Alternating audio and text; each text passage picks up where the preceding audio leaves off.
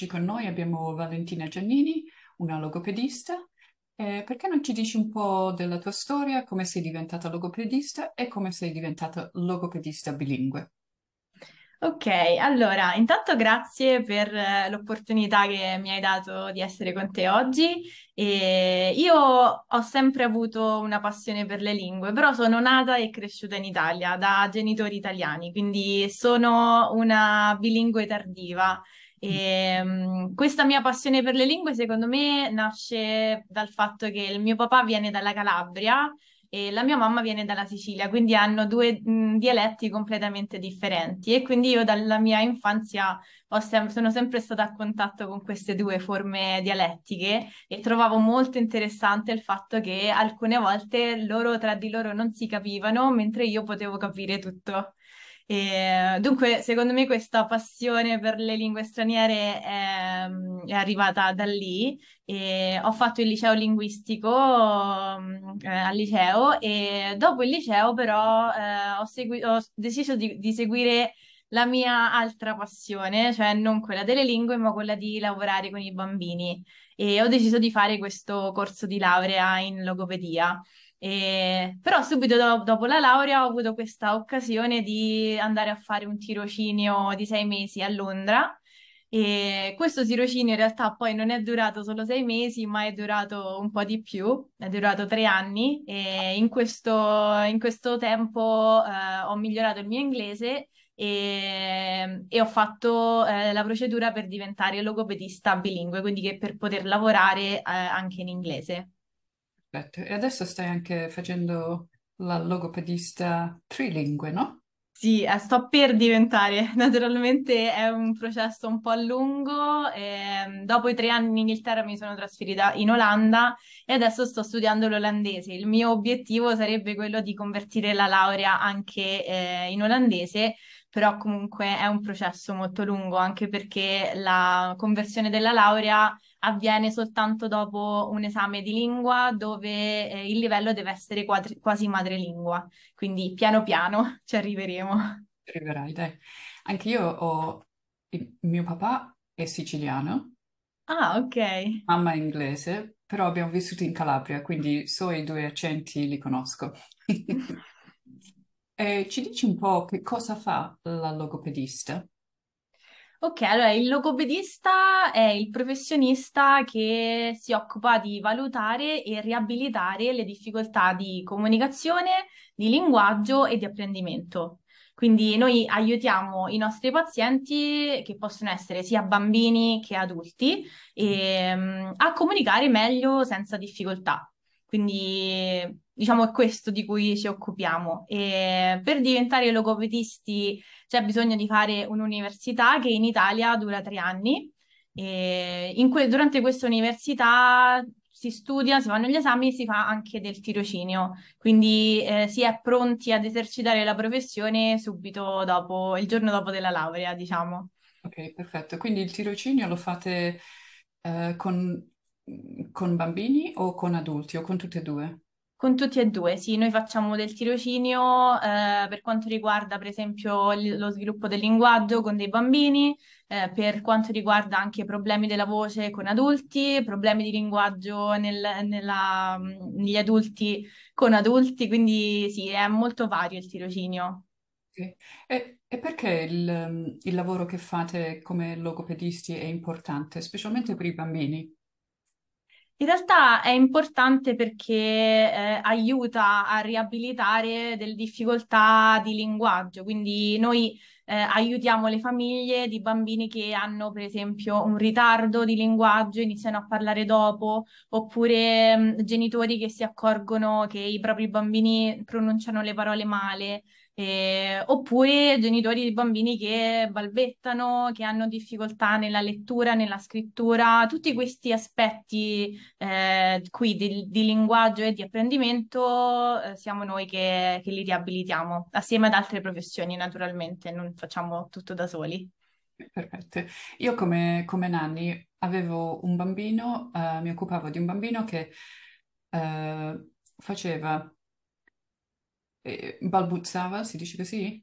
Uh, Balbettava? balbettava, scusa, solo quando c'erano i genitori E quando, quando era a scuola o quando era con, con me non lo faceva mai. Eh. La madre l'ha portato dal, dal medico, che l'ha portato poi, che l'ha mandata poi dal logopedista. E la logopedista ha detto: No, non c'è niente che, che non va. Secondo te che cosa, che cos'era? O, cioè, o- ovviamente non è una diagnosi che ti sto sì, chiedendo. assolutamente. Mia- mio parere, diciamo che la balbuzie è una difficoltà di linguaggio che ha molto a che vedere con eh, lo stato d'animo e con lo stato psicologico del bambino e dell'adulto. Quindi, diciamo, come hai detto tu, non posso fare una diagnosi con così poche informazioni, però l- la mia idea è che magari si sentiva molto sotto pressione nel performare nel parlare quando c'erano i genitori, questa pressione non la sentiva con altra- altre persone e dunque non balbettava con altre persone. Che era più o meno quello che stavo cercando di spiegare io ai genitori, ma Eh, ok. non lo volevano ascoltare. Comunque, Eh. ehm, io sento tanti genitori chiedersi e chiedere se i bambini bilingue cominciano a parlare più tardi e qual è il motivo per cui parlano più tardi. Tu cosa, cosa hai notato e cosa consigli? Allora, questa è una delle domande bonus, è una delle domande che mi fanno sempre i genitori. E, in realtà è uno dei falsi miti che circolano tanto sul bilinguismo. Eh, il bilinguismo non porta nessun ritardo di linguaggio e nessun disturbo di linguaggio. E, mm, si crede che, diciamo, parlare due lingue dalla nascita eh, li ehm, faccia faccia un, un sovraccarico di informazioni per i bambini, ma assolutamente no. I bambini hanno un cervello plastico e diciamo non hanno nessuna difficoltà ad imparare due lingue dalla nascita. E in realtà noi do- per vedere se il bambino ha un ritardo di linguaggio che si manifesterebbe sia se parlasse una lingua che due lingue, e dobbiamo attenerci a delle linee guida che si possono anche trovare su, su internet, eh, si chiamano le tappe di sviluppo del linguaggio. E, um, queste tappe dello sviluppo del linguaggio ci dicono proprio a quanti mesi il bambino dovrebbe dire una parola, dire due parole. E, però c'è una cosa da, so- ci sono due cose da considerare. La prima è che queste tappe del linguaggio sono delle tappe variabili di più o meno sei mesi. Dunque, se sappiamo che il bambino deve dire le prime parole a 12 mesi, a 12 mesi e un giorno non dice la prima parola, non dobbiamo preoccuparci, dobbiamo aspettare un altro po' per vedere, vediamo se a 18 mesi non ha detto nessuna parola, allora ci possiamo iniziare un po' a preoccupare. E, e la seconda cosa che de- deve essere, insomma, chiara in un bambino multilingue o bilingue è che tutte le parole in tutte le lingue del bambino devono essere considerate nel conteggio delle parole. Quindi se un bambino monolingue ha 50 parole solo in italiano, un bambino bilingue potrebbe averne 30 in italiano e 20 in, in inglese. È la stessa cosa. Ok, perfetto. Ehm, cosa consiglia alle famiglie che parlano due lingue in casa, però magari vivono in un terzo paese e quindi il bambino è esposto ad una terza lingua che sente da qualcun altro? E allora il consiglio, diciamo, per le famiglie mh, multilingue è per me sempre lo stesso. Ogni adulto nella vita del bambino deve parlare la lingua con cui si sente più a suo agio, perché in realtà la comunicazione è fatta di connessione, la connessione è fatta di emozioni, è fatta di eh, relax. E, mh, parlare una lingua in cui non siamo molto competenti oppure non, non siamo confident non, eh, non ci lascia fare questa connessione. Quindi, diciamo, in questo caso qui che mi hai detto, io consiglierei, per esempio, se la mamma è italiana, di parlare italiano con il bambino, se il papà è francese, per esempio, parli il francese col bambino. Se tra di loro parlano o italiano o francese va bene, altrimenti di, di, utilizzare una lingua franca tra di loro e anche nei momenti di famiglia dove stanno tutti insieme. E poi di lasciar fare eh, la parte della terza lingua, la parte della comunità alla comunità, perché comunque questo bambino andrà a scuola, andrà al dopo scuola, avrà la babysitter, la nanny eh, che parla magari la lingua della comunità e quindi in quel caso quel, quell'aspetto è, ehm, eh, è fatto da loro. Perfetto. Allora, io ti, ti racconto mamma inglese, quindi parlavamo sempre inglese con mamma. Ok, italiano, parlavamo italiano con papà. Eh, sono nata in Italia, ho vissuto in Italia fino a otto anni, dopodiché ci siamo trasferiti in Turchia, dove si parlava turco. ok, E quindi ehm, abbiamo appreso un po' di turco in famiglia, però co- abbiamo continuato a parlare inglese con mamma, italiano con papà.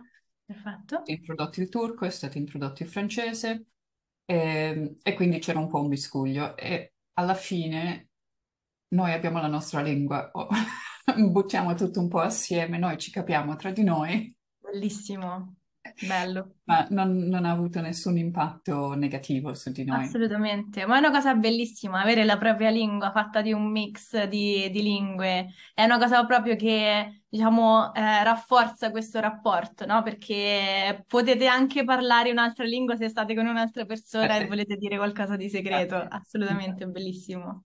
Eh, abbiamo, i miei genitori hanno, hanno preso una bambina in affidamento E, e lei parlava solo italiano e noi parlavamo inglese tra di noi per non fare capire a lei che cos'è che stava succedendo e lei da piccola, aveva due anni, ha appreso così velocemente che l- quelle parole erano parole che noi non volevamo che lei capisse. Esatto. E allora abbiamo, abbiamo cambiato tutto e abbiamo cominciato a parlare in francese e lei ha cominciato così pure.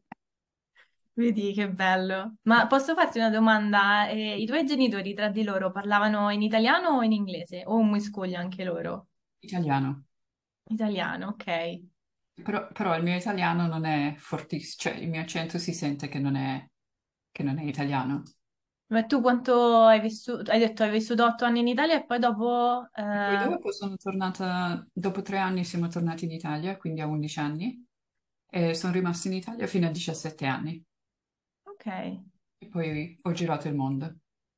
Beh, diciamo che l'accento poi è un argomento che eh, è molto molto ampio, è quasi impossibile da, da riassumere, però ehm, è più una questione di fonetica e di predisposizione cerebrale all'ascolto di determinati suoni, alla discriminazione di questi suoni e al, al dire eh, questi suoni. In realtà ho avuto questo problema, chiamiamolo problema anche io, perché comunque il mio accento italiano si sente tantissimo e all'inizio per me era un, eh, un motivo di, insomma, non, non felicità, insomma, mi ero un po' eh, stressata da questa cosa. Pensavo che se il mio accento italiano si sentisse, allora volesse dire che eh, non ero brava a parlare inglese. Ma in realtà con gli anni, con lo studio, in realtà io ho capito che il mio accento mi rende quello che sono. Infatti. Dunque,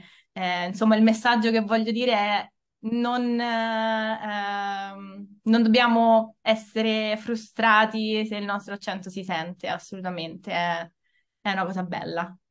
Io ormai sono abituata. Quando sono in Italia, da dove vieni? Quando sono in, America, da dove vieni? Quando sono in Eh, Inghilterra, da dove vieni? Quindi ormai dico, io vengo dal mondo, tu da dove esatto, ah, che bello, bella, bella risposta. Dovrei utilizzarla anch'io adesso. Infatti, ehm, con i bambini italiani che si trovano in un ambiente di lingua inglese, per esempio, quali sono i problemi che noti di più? Allora, diciamo che eh, noto problemi, come ho detto prima, solo quando c'è un ritardo, un disturbo di linguaggio che ci sarebbe stato anche in presenza di solo una lingua. Quindi i problemi che si notano non sono, diciamo, correlati al bilinguismo. Però c'è una cosa molto curiosa che, insomma, io ho visto durante i miei anni di, di esperienza in Inghilterra e è il fatto che eh, molti bambini che sentono sia l'italiano che l'inglese dalla nascita eh, in- iniziano a dire delle parole, le prime parole che, che dicono sono in inglese. Sempre, sempre, sempre. E questo perché poi alla fine l'ho studiata un po' questa cosa e le parole per bambini in inglese sono formate solo da una sillaba, Mhm, mentre le parole per bambini in italiano da due o tre. Cioè, basti pensare, che ne so, bambola, do.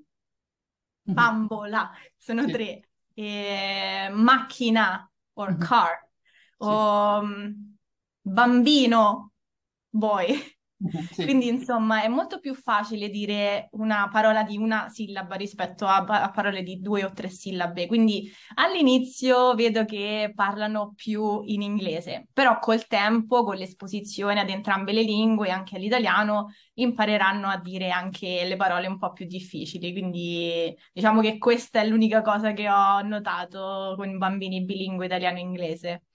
Ok, e io eh, sento tanti genitori italiani che magari vivono, vivono all'estero, che dicono, ah, io parlo mio figlio o mia figlia nella mia lingua e loro mi rispondono in un'altra lingua. E con molta probabilità è correlato a quello che stai dicendo tu. Eh, Eh, sì, eh, però diciamo c'è un- una cosa un po' più mh, profonda di, di questo, Eh, dipende poi diciamo dalla- dall'età del bambino, eh. Però eh, dobbiamo considerare anche il peso sociale della lingua. E se il bambino sente l'italiano parlato soltanto da un genitore e quel genitore, il bambino lo sa che capisce anche l'inglese e magari si parla solo inglese nella comunità, quella lingua avrà un maggiore peso sociale dell'italiano. E quindi noi siamo esseri sociali, ess- gli esseri umani sono esseri sociali e vogliamo fare parte di una comunità. E l'unico modo che hanno quei bambini di fare parte di quella comunità, la comunità eh, che parla inglese, è parlare inglese sempre. Dunque, diciamo che con questa cosa della- dell'essere sociale possiamo eh, risolverla rendendo l'italiano un po' più motivante. Quindi non essere magari solo noi che parliamo l'italiano, però andare in vacanza in Italia, eh, che i bambini italiani l'inglese non lo sanno, quindi solo in italiano si può parlare. Oppure fare, partecipare a gruppi di studio in italiano eh, avere un amico di penna in italiano, insomma, renderla un po' più vivace, un po' più eh, motivante come lingua. quindi anche se, lo, anche se... Allora, qua ho tante domande adesso. Sì, sì, dimmi. Allora, anche se il bambino risponde, per esempio, in inglese, comunque sta incorporando il linguaggio italiano. Quindi anche se tra due anni magari uno si trasferisce in Italia, quel linguaggio è già dentro il bambino, quindi non, Esattamente. non avrà problemi poi a usarlo dopo. Assolutamente, diciamo che il linguaggio è, è formato da due parti, la comprensione e l'espressione. Se il bambino non parla, cioè non, non fa, eh, non usa l'italiano nella sua espressione, ma capisce quello che gli diciamo in italiano, vuol dire che la lingua la sa e sì, la potrebbe anche utilizzare, però magari sceglie di non utilizzarla in ok. quel momento. Di- Poi dipende dall'età, perché magari, che ne so, il bambino di due anni eh, ti parla in inglese, eh, capisce l'italiano, però magari se rimodelli la frase in italiano, te la ripete in italiano. Sì, Mentre il bambino di 14 anni, se ti vuole parlare in inglese, eh, poi bambino, sì, ragazzo di 14 anni, se ti vuole parlare in inglese, ti parla in inglese. sì. Stop. Infatti. E poi l'altra l'altra cosa che mi è venuta in mente da quello che stai dicendo e da quello che hai detto è che il linguaggio è molto, eh, è basato sulle emozioni e sulla maturità emotiva del bambino. Quindi quando i bambini non parlano o i bambini si comportano in un certo modo, è perché sono le emozioni che non sono state ehm, taken care of, come si dice, Eh, considerate. considerate. Ok. E- e Assolutamente sono d'accordo su questo. È molto importante perché secondo me, ehm, come, come persone che lavorano con, con i bambini e come genitori, vediamo tutto in, in- in compartimenti diversi. Cioè, non parla perché ha un problema con la lingua, non si comporta bene perché non ha- non è educato, non fa questo. Ma in realtà, se guardiamo al bambino come una persona intera, se, se noi ci occupiamo delle emozioni dei bambini, questi problemi, non dico che non ci saranno ma saranno molto meno eh, presenti, secondo me. Assolutamente, sono super d'accordo. Ok, Super d'accordo. ok, fantastico. E quindi se, i- se un genitore vuole ehm, parlare con te dei, dei problemi che stanno avendo con i loro bambini sul livello linguistico, mm-hmm. come, ti, come, ti, trovano? Cosa allora. fare? Allora, io sono sia su TikTok che su Instagram con il nome Logopedista Vale. Ok. E ho anche una pagina Facebook, quindi mi potete contattare lì. E, um, io diciamo offro la mia prima consulenza di 30 minuti, è gratuita, dove possiamo parlare, possiamo intanto conoscerci di persona e, e parlare di quali sono le difficoltà e quali sono dei consigli per poterle superare. E, e poi ho dei, dei, pacchetti di corsi di formazione dei genitori che sono proprio mirati ai genitori bilingui o multilingui che vogliono supportare il linguaggio dei propri figli in entrambe le lingue o solo in una lingua. E questi si possono trovare sul mio sito web che è www.valegiannini-logopedista.com e quindi quelli lì li, li, potete vedere lì, però comunque per contattarmi sia Instagram che, che Facebook. Ok, eh, i corsi che hai sono, eh, sono corsi che i genitori fanno da soli oppure sono corsi che tu, eh, dove tu sei presente e aiuti a, a leggere, a capire che cosa sta succedendo? E allora, per adesso ci sono soltanto corsi di coaching one-to-one, quindi okay. dove io eh, insegno queste strategie che possono utilizzare con i propri bambini eh, via Zoom. E però il progetto per l'anno 2023 è quello di rilasciare un uh, corso asincrono, un, corso, un videocorso, dove i genitori, anche se vivono in uh, paesi con tantissimo fuso orario dal, dall'Olanda, che è lo stesso dell'Italia, però comunque se vivete in America, eh, in Australia possono utilizzare questo corso fatto di video e poi ci saranno due incontri via Zoom con me proprio per spiegare meglio oppure farmi delle domande su questi corsi. Però quello è un progetto per il 2023. Per adesso ci sono solo i corsi one to one. Ok, perfetto. Ehm, Niente, non ho, non ho altre domande al momento, ma spero di averti Ok. di nuovo eh, con noi a discutere. Assolutamente, mi fa tanto piacere. Perfetto. Quindi grazie tante e ci vediamo un'altra volta.